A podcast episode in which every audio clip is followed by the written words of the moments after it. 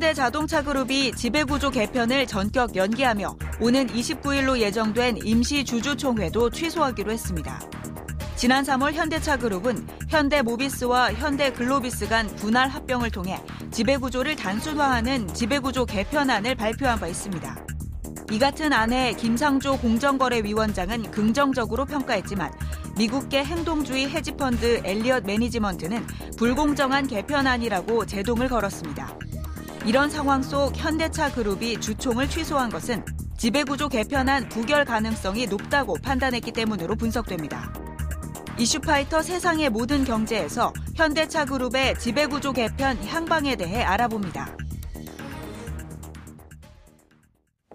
이슈파이터 2부는 세상의 모든 경제 세모경 시간입니다. 매주 화요일 세모경을 지켜주시는 분이죠. 세모경직이 정남구 한겨레 신문 기자 모셨습니다. 어서 오십시오. 안녕하십니까. 예, 휴일에 감사합니다. 기자들은 네. 오늘 다 출근하죠? 대부분 일하죠. 네. 아, 기자들이 다 쉬면 안 되겠죠? 오늘도 네? 뉴스는 있을 테니까. 그러니까요. 오늘도 네. 뉴스가 있기 때문에 어. 신문 방송 이 네. 업계에 종사하시는 분들 운명이죠. 아, 예. 힘내십시오. 네. 고맙습니다. 네, 언론인들 힘내시라는 아, 말을 좀 하면서 어, 얘기를 좀 해보겠습니다. 원래 현대차 그룹이 지배구조 개선 위해서 네. 다음 주 화요일인가요? 29일? 네, 29일. 이날 주총을 열기로 했는데 취소했습니다. 네, 현대 모비스와 현대 글로비스 주주총회를 열어서 네. 어, 합병을 승인하기로 음. 했는데 취소했죠. 네. 내용은 현대 모비스를 둘로 쪼개가지고 네. 어, 그 중에 한 부분을 현대 글로비스에 합친다는 건데요. 네. 어, 부결될 가능성이 높다고 보고 어, 결국 어, 결의도 취소하고 주주총회도 취소를 했습니다. 현대차가 어제 예, 발표한 걸 보면 네. 주주와 네. 시장에 충분한 그 음. 신뢰와 지지를 확보하지 않고는 효과적인 추진이 어렵다. 그래서 음. 경모하게 받아들인다고 했습니다. 그렇군요. 네. 그 엘리엇. 네. 행동주의 헤지펀드. 그렇죠. 이렇게 국내 언론은 네. 소개를 하던데 네. 행동주의 헤지펀드는 뭡니까? 헤지펀드는 헤지펀드지 네. 행동주의 헤지펀드 어디든 다 행동해서 되게 그런가요? 주주들이 네. 되게 소극적이죠. 음. 배당해주면 받고 네. 뭐 어떤 의결권 행사하라고 그러면 의견 안 내고 음. 주주총회에 참석해서 의견을 내거나 아니면 네. 유임하거나 이러는데 예, 예. 우리는 어떤 가치를 추구한다. 그래서 음. 이 가치에 맞게 기업이 행동하라. 또는 네. 기업이 어떤 의사결정을 할 때 우리는 그것과는 다르게 생각하니 이렇게 하자. 아하. 이렇게 적극적으로 주주권을 음. 행사하는 펀드를 행동주의 펀드라고 그렇군요. 하죠. 네. 세계에 그런 행동주의 펀드가 많습니까? 아, 행동주의 펀드라고 하는 곳이 꼭 엘리엇과 같은 이런 헤지 펀드만 있는 곳은 아니고 네. 어, 캘리포니아 연기금 같은 음. 그런 곳도 어떤 네. 가치를 추구하면서 적극적으로 음. 행동을 합니다. 네. 그러니까 행동주의라고 하면 예. 적극적으로 행동한다 이쪽을 강조하는 것이고 예. 어, 오히려 어떤 기업이 좀 상황이 음. 안 좋았을 때 달려 들어가지고 공격해서 이익을 취한다. 음. 이런 거 이제 벌처 펀드라고 얘기하죠. 벌처 펀드 네. 그렇죠. 근데 엘리엇이 음. 국내에서는 네. 조금 유명해요. 왜냐하면 네. 삼성물산하고 제일모직 네. 인수합병 때도 그때 그때 그때 뜬. 네, 그때만 했죠. 그때 그 전에도 예. 나오긴 했었습니다. 예, 그래도 그때 굉장히 많이 네. 국내 어, 이런 사람들이 있구나라고 음. 이제 인식이 많이 됐었는데 네. 이번에도 결정적으로 엘리엇이 반대했기 때문에 이렇게 그 현대 글로비스, 현대 모비스가 원래 네. 현대차 그룹이 하려고 했었던 주주 총회를 음. 미룬 거다 이런 분석이 있더군요. 네, 그렇게 봐야 할것 같습니다. 이번에 주주총회 그리고 분할 합병은 네. 현대차 기업 지배 구조를 바꾸는 한 과정입니다. 음. 지금 현대 모비스가 지배 구조를 바꾸는 네, 거죠. 지배 구조를 네. 바꾸는 과정인데 네. 지금 현대차 그룹의 지배 구조는 네. 현대 모비스를 네. 정몽구 회장이 음. 한 7% 정도 갖고 있고 네. 모비스가 네. 이제 현대차를 갖 현대차 지분이 있고 현대차가 기아차 지분을 갖고 음. 기아차가 다시 모비스 지분을 갖고 이런 순환 출자 구조로 돼 있습니다. 그리고 그래서 다 정몽구 네. 회장이 갖고 있는 거죠. 정몽구 회장이 좀 많이 갖고 많이 계시는 갖고 거고 예. 계열사를 통해서 예. 그 그룹을 지배하고 있는 상황인데요. 예. 문제는 뭐냐면 이게 에, 모비스, 현대차, 기아차, 기아차가 다시 모비스 지분을 예. 갖는 순환 출자 구조로 그렇죠. 돼 있죠. 이때는 계열사의 지분을 활용해서 음 기업에 대한 지배력을 행사하는 것이기 때문에 네. 예, 지분에 비해서 과도한 권한 행사죠. 그리고 음. 그래서 공정거래위원회가 네. 이런 순환 출자 구조를 해소하도록 요구하고 음. 있죠. 음. 이 앞으로 기업, 기업 지배 구조를 어떻게 고칠 거냐면 네. 모비스에 있는 일부를 떼서 글로비스에 넘기고 네. 글로비스에 있는 지분을 음. 정몽구 회장과 정의선 부회장이 팔아서 모비스 아. 지분을 사겠다는 겁니다. 네. 그리고 이제 다른 계열사들은 모비스 산하로 두면 네, 네. 모비스를 지배함으로써 그룹 전체를 지배하는 그렇게 음. 소유 지배 구조가 좀 간명하게 되는 것이죠. 간단하게. 네. 예. 그리고 권한에 맞는 책임 음. 이제 이게 일치하게 만드는 건데요. 네. 이걸 3월 28일에 현대차 그룹이 발표를 했었습니다. 예. 아, 그리고 긍정적인 반응이 있었죠. 어. 그런데 이제 일주일쯤 지나서 엘리엇이 우리가 지분을 한 1조 원어치 갖고 있습니다. 이렇게 발표를 했죠. 네. 뭔가 하겠다는 뜻이었고요. 예. 그리고 4월 하순에 이제 예, 지배구조 개편안에 반대한다는 뜻을 음. 밝히고 요구사항을 내놨습니다. 음흠. 그 뒤에 이제 여러 의결권 자문회사들이 네. 예, 이번 합병안에 대해서 음. 의견을 냈는데 네. 반대가 상당히 많았어요. 음. 근데 자 네. 이제 그 우리가 많은 국민들께서 롯데 네. 롯데그룹의 지배구조 음. 그 상황을 보면 네. 어, 전기회로보다 더 복잡하다. 네. 근데 현대도 그만큼 네. 롯데만큼은 아니지만 굉장히 네. 복잡한 지배 구조를 가지고 있고 네. 저게 결국에는 어쨌든 순환 출자 구조를 통해서 오너, 음. 어, 대기업 오너들이 이 경영을 가, 경영권을 지분은 음. 작지만 이렇게 순환 네. 출자 구조를 통해서 전체를 좌우하려고 하는 네. 이런 문제를 좀 해결해야 되는 그렇죠. 거 아니냐. 그래서 네. 지배 구조 개선을 해야 된다. 방향으로는 바람직한데 네. 이제 반대한 이유는 이렇습니다. 네. 아까 말씀드렸다시피 아주 간명하게 얘기하면 정몽구 회장과 정의선 부회장은 네. 이제 글로비스의 지분을 팔아서 모비스 지분을 사야 합니다. 음, 그렇죠? 네.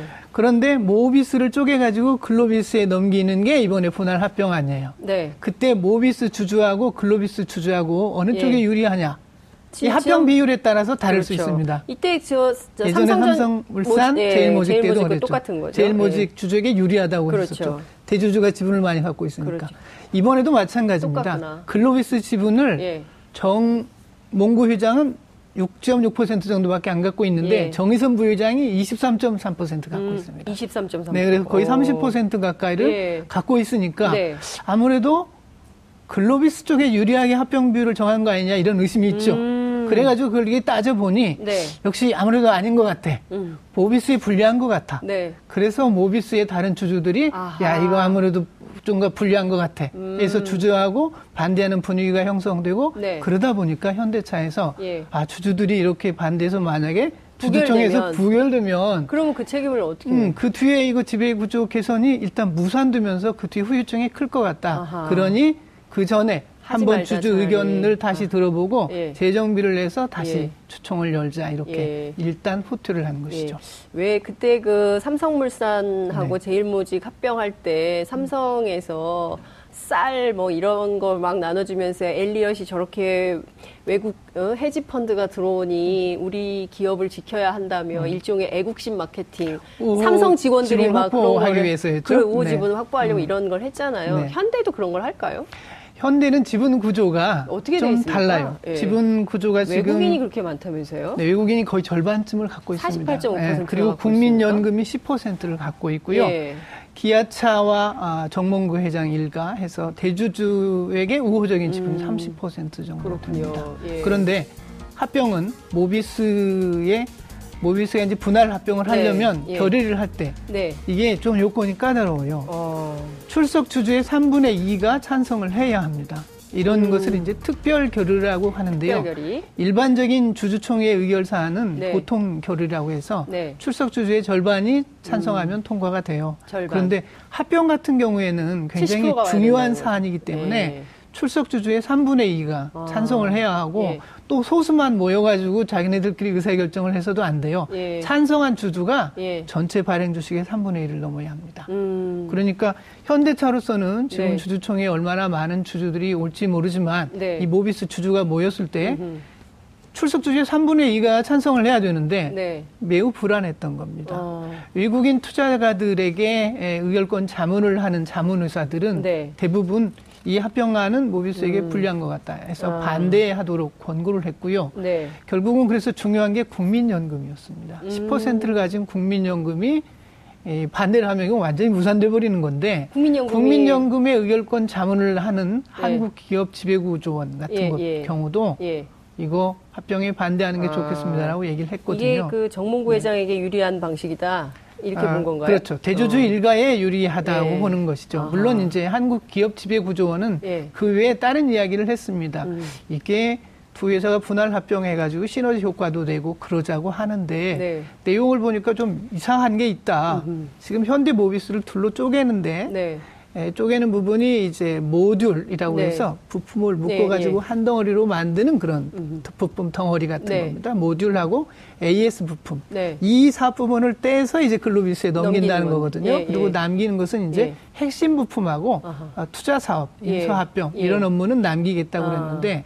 해외 자회사를 보니까 예. 이 모듈 AS, AS 부품 부문을 예. 그냥 남겨놓더라. 아, 이상하잖아? 예, 아, 이렇게 얘기를 했어요. 그래서 예. 뭐좀 어색한 음흠. 분할 합병이다라는 문제 제기도 있었습니다. 그렇군요. 그리고 음. 또 이제 어쨌든 국민연금 입장에서는 네. 사실 지난번에 그 삼성 이재용 부회장 음. 경영승계 과정에서 네. 무지하게 비판을 그렇죠. 많이 네. 받았잖아요. 네. 이때 그 의결권에 찬성을 했기 네. 때문에 이게 있기 때문에 어, 삼성의 후폭풍이 현대로까지 해서 국민연금 완전히 예, 국민의 노후 자금을 가지고 네. 말이야 이 사람들이 이런 식으로 했다라고 비판을 들을까봐 이번에 그런 거 아니냐. 예전에는 의결권 전문위원회를 열어서 네. 결정을 하라고 네. 시장에서 요구를 했는데 어허. 국민연금이 그 절차를 거치지 않았어요. 아, 그리고는 이번에는... 합병에 찬성을 했거든요. 네. 그런데 이번에는 그럴 수는 없잖아요. 그렇죠. 그래서 이제 네. 전문위를 열어서 결정을 해야 되는데 네. 전문위를 이제 음. 가동을 시켰거든요. 네. 근데 이 전문위는 제일 중요한 음. 게 음. 의결권 자문 회사들의 의견을 들어야죠. 네. 듣지 않고 그냥 결정할 수는 없으니까. 어. 그런데 보니까 의결권 자문회사들이 네. 오 이거 합병 음. 반대하는 게 맞아요 이렇게 네. 나온단 말이에요. 예. 그러니 국민연금으로서는 찬성하기가 음흠. 쉽지 않았을 겁니다.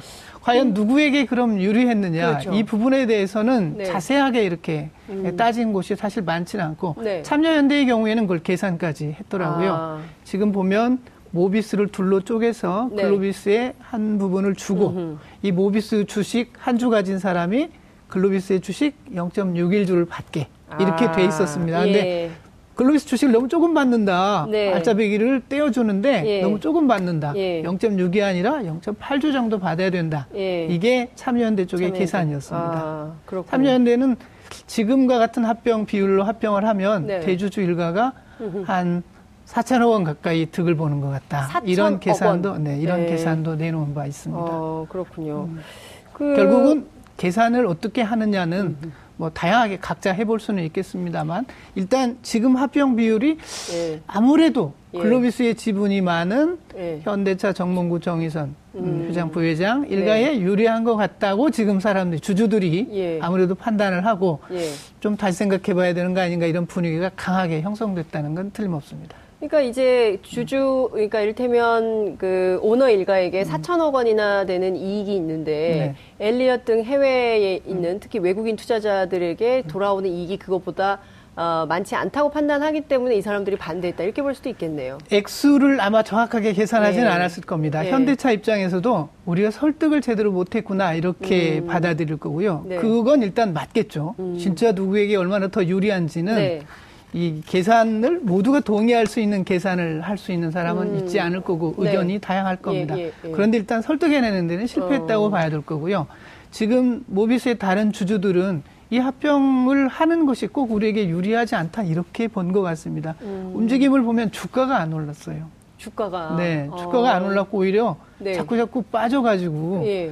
이 합병에 반대하는 분들은 우리가 주식을 사주겠습니다. 어허. 모비스에서 그렇게 하는 거거든요. 예. 근데 사주겠다는 주가에 가까운 정도로 빠져서 네네. 이대로 가다가는 나 그냥 합병에 반대하니까 주식 사주세요. 이렇게 주주들이 오. 나올 가능성도 있었죠. 그렇군요. 네. 그런데 지금 뭐 이렇게 좀 따라가 보면 현대가 자발적으로 저희가 음. 이렇게 지배 구조를 바꾸겠습니다라고 네. 했다기보다는 음. 공정위의 요구가 좀 있었던 건 아닌가요? 아, 공정거래위원회에서 네. 지금 우리나라 재벌 기업들이 순환 네. 출자 구조를 해소하고 네. 기업 지배 구조를 간명하고 그렇죠. 또 주식 지분을 가진 만큼 예. 책임과 권한이 좀 분명하게 해달라 이런 요구들 을 하고 있죠. 예. 그래서 어, 이미 여러 재벌 그룹들이 이렇게 음. 바꾸고 있습니다. 음. LG 그룹이나 SK 그룹 같은 경우는 이미 지주회사로 네. 전환을 했고요. 그렇죠. 롯데도 지주회사로 전환을 하기로 했죠. 예. 한화도 바꿔가고 있고요. 예. 삼성은 지금 못 하고 있죠. 멈춰져 있는데. 지금 지주회사 전환에 네, 삼성은 아예 멈춰져 있습니다. 멈춰져 있는 거예요. 네. 왜 이럽니까 삼성은? 삼성은 그걸로 바꾸는 데는 돈이 많이 들고 네. 또 지금 이건희 회장이 와병 중이기 그러니까요. 때문에 간단치 않을 거고 예. 또 어, 삼성물산과 제일모직 그 합병의 후유증도 여전히 남아 있어서 여기에서 커다란 아, 큰 변화를 가져오는 것 자체가 좀 쉽지는 않은 국면입니다. 음. 지금 리더십도 그러니까요. 흔들리고 있는 예. 상태고요. 현대차는 지배구조를 그럼 어떻게 바꿀 것인가 이 그림에서 지주회사로 가기는 어렵다고 판단을 한 것 같습니다. 아, 이유가 있어요. 왜 그런가요? 지주회사로 가면 가장 간명하고 좋긴 한데 네. 지주회사로 바꿀 경우에 금융 계열사를 떼내야 돼요. 아. 근데 이 자동차 업체는 자동차를 팔기 위해서 예. 할부금융이 필요합니다. 그렇죠. 현대차는 지금 아, 그룹 내에 현대 캐피탈도 있고 현대캐피탈, 카드도 있고 현대카드. 또 증권회사도 있습니다. 예. HMC 증권이라고 음. 이 회사들을 지주회사를 만들면 떼내야 되기 때문에 현대차를 살 때 현대카드를 네. 만들게 되죠. 아무래도 그 예. 계열사하고 예. 연결이 돼 있으면 예. 할부금융 조달이 예. 좋죠. 맞아요. 네, 비용도 어, 상대적으로 다른 네. 회사 하는 것보다 싸기 때문에 그렇죠. 현대차로서는 그렇게 해서 차 파는데 그러니까요. 유리하고 싶은 것이죠. 그런데 그걸 떼낼 수 없기 때문에 지주회사로 가기 좀 어려운 아. 점이 있고 또 지주회사로 가면 예. 지주회사의 자회사, 음. 자회사 밑에 있는 손자회사가 네. 있는데 이 손자회사 지분은 100%다 가져야 돼요. 음. 근데 그렇게 갖기는 어렵죠. 예를 들면 그렇군요. 글로비스 같은 회사를 네. 100% 지분을 갖고 움직이기는 음. 어렵습니다. 그래서 음. 현대차가 선택한 게 네. 지주회사까지는 가지 못하겠지만 그냥 지배회사를 만들어 가지고 지배구조를 음. 간명하게 하겠다. 이게 현대차가 차선책으로 선택한 겁니다. 그렇군요. 그래도 상당히 권한과 책임이 분명해지는 구조이기 때문에 음흠. 방향은 바람직하죠. 네. 그런데 지금 분할 합병에서 합병 비율 문제가 음. 나온 것입니다. 그렇군요. 네. 이제 김상조 위원장이 4월 26일인가요? 네. 한달 정도 한 달은 안 됐네요. 네. 어찌됐든 그때 그, 이 지주회사 전환을 하라는 네. 그 엘리엇의 요구에 대해서 네. 순환, 그러니까 그 금산분리를 고려하지 않은 네네. 네. 거다라는 게 지금 말씀해 주신 네, 바로 그렇습니다. 이 내용 때문에 네. 그런 건가요? 네. 어, 그러면 지금 상황에서 놓고 보자면, 음. 어, 이렇게 29일 날 하려고 했던 주주총회가 음. 무산이 됐으니 새로 일정을 잡아야 되는데 네. 현대차에서 그 얘기는 아직 안 했거든요. 네, 그러면 그 그렇습니다. 그 사이에 주주들을 설득해서 애시당초 음. 하려고 했던 길로 현대차가 갈 수 있을지 아니면 다른 선택을 하게 애초에 될지. 하던 길은 이제 못 간다고 봐야죠. 아. 네, 일단은 다 포기를 했고 네. 취소도 했습니다. 예. 주주 설득의 문제가 남아 있는데요. 예, 예. 엘리엇이 요구한 것이 좀 많아요. 음. 첫째, 지금처럼 이렇게 모비스를 지배하는 방식으로 어, 지배구조를 개선하지 말고 네. 현대차와 아, 모비스를 합병해가지고 지주회사로 가라 이런 음. 요구를 했는데 네. 아까 말씀하셨다시피 음흠. 말씀 제가 네, 말씀드리기도 네. 했는데 그 지주회사로 가는데 난점이 있거든요. 음. 그래서 그걸 현대차가 현실적으로 받아들이기 음. 어려울 겁니다. 네. 그 부분은 있고 나머지 부분은 이제 주주들에게 이익이 돌아오도록 해달라는 것입니다. 어. 자사주를 네. 소각하고 또 음. 배당도 좀 배당률을 높여서 음. 많이 해주고 뭐 네. 뭐 이런 내용인데 주주 친화적인 정책은 할 수 있을 겁니다. 네. 현대차가 아, 배당을 분기 배당을 하겠다 예. 이런 얘기도 했고요. 예. 이제 주주 친화적인 정책을 하겠다고 했는데 네. 이번에 제일 걸림돌이 된 것은 분할 합병 자체가 모비스에게 불리한 거 아니야? 음. 이거거든요. 네. 그래서 현대차의 과제는 어쨌든 그 부분에 대한 의구심을 해소해 주는 것입니다. 예, 그렇군요. 네. 어쨌든 정부 특히 이제 기업의 지배 구조 개선을 요구하는 시민 단체들의 네. 목소리는 사실 경영의 투명성 그렇습니다. 때문 아니겠습니까? 네. 근데 실제로 이 경영의 투명성을 담보하기 위해서는 지주회사 전환으로 가야 음. 되는 건데 어쨌든 지금 뭐 금융계열사를 분리하는 문제, 이런 문제, 금산분리의 문제, 뭐 이런 음. 문제들이 있다곤 하지만 그 큰 틀에서 보자면 이 길로 가는 것이 맞지 않나 지주회사 전환으로 가는 길이 맞지 않나라는 생각이 좀 듭니다. 지주회사가 우리나라와 같이 네. 어, 한 대주주가 네. 여러 계열사를 그러니까요. 지배하는 이런 형태의 기업 구조에서는 지주회사가 예. 바람직하죠. 예. 그런데 지주회사 쪽으로 가는 건 좋지만 예. 한꺼번에 가려면 쉽지 음. 않은 측면이 있습니다. 음. 예를 들면 현대차만 하더라도 네. 이번에 지분을 정리하는 과정에서 세금을 우리 1조 5천억 원 정도 낼 거야. 예. 그걸 감수하고 그렇죠. 지배 구조를 이만큼 개선하겠습니다라고 얘기한 거거든요. 예. 아니 내야죠, 네. 당연히. 아, 당연히 예, 내야죠. 예.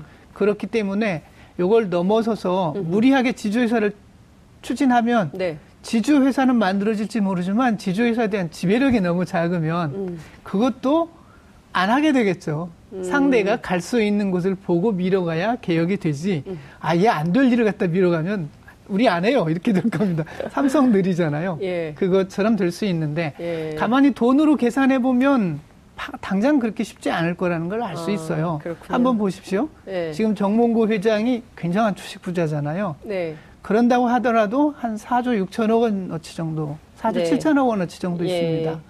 정의선 부회장은 한 2조 3천억 원 정도 네. 있습니다. 음흠. 이 정의선 부회장의 경우에는 2조 3천억 원 중에 절반 음. 이상이 글로비스 주식이에요. 네. 그런데 이제 모비스 주식을 사야 음. 되는데 모비스의 시가총액이 23조쯤 돼요. 네. 현대차는 33조쯤 돼요. 그래서 만약에 30% 지분만 가지려도 10조 원이 되잖아요. 네.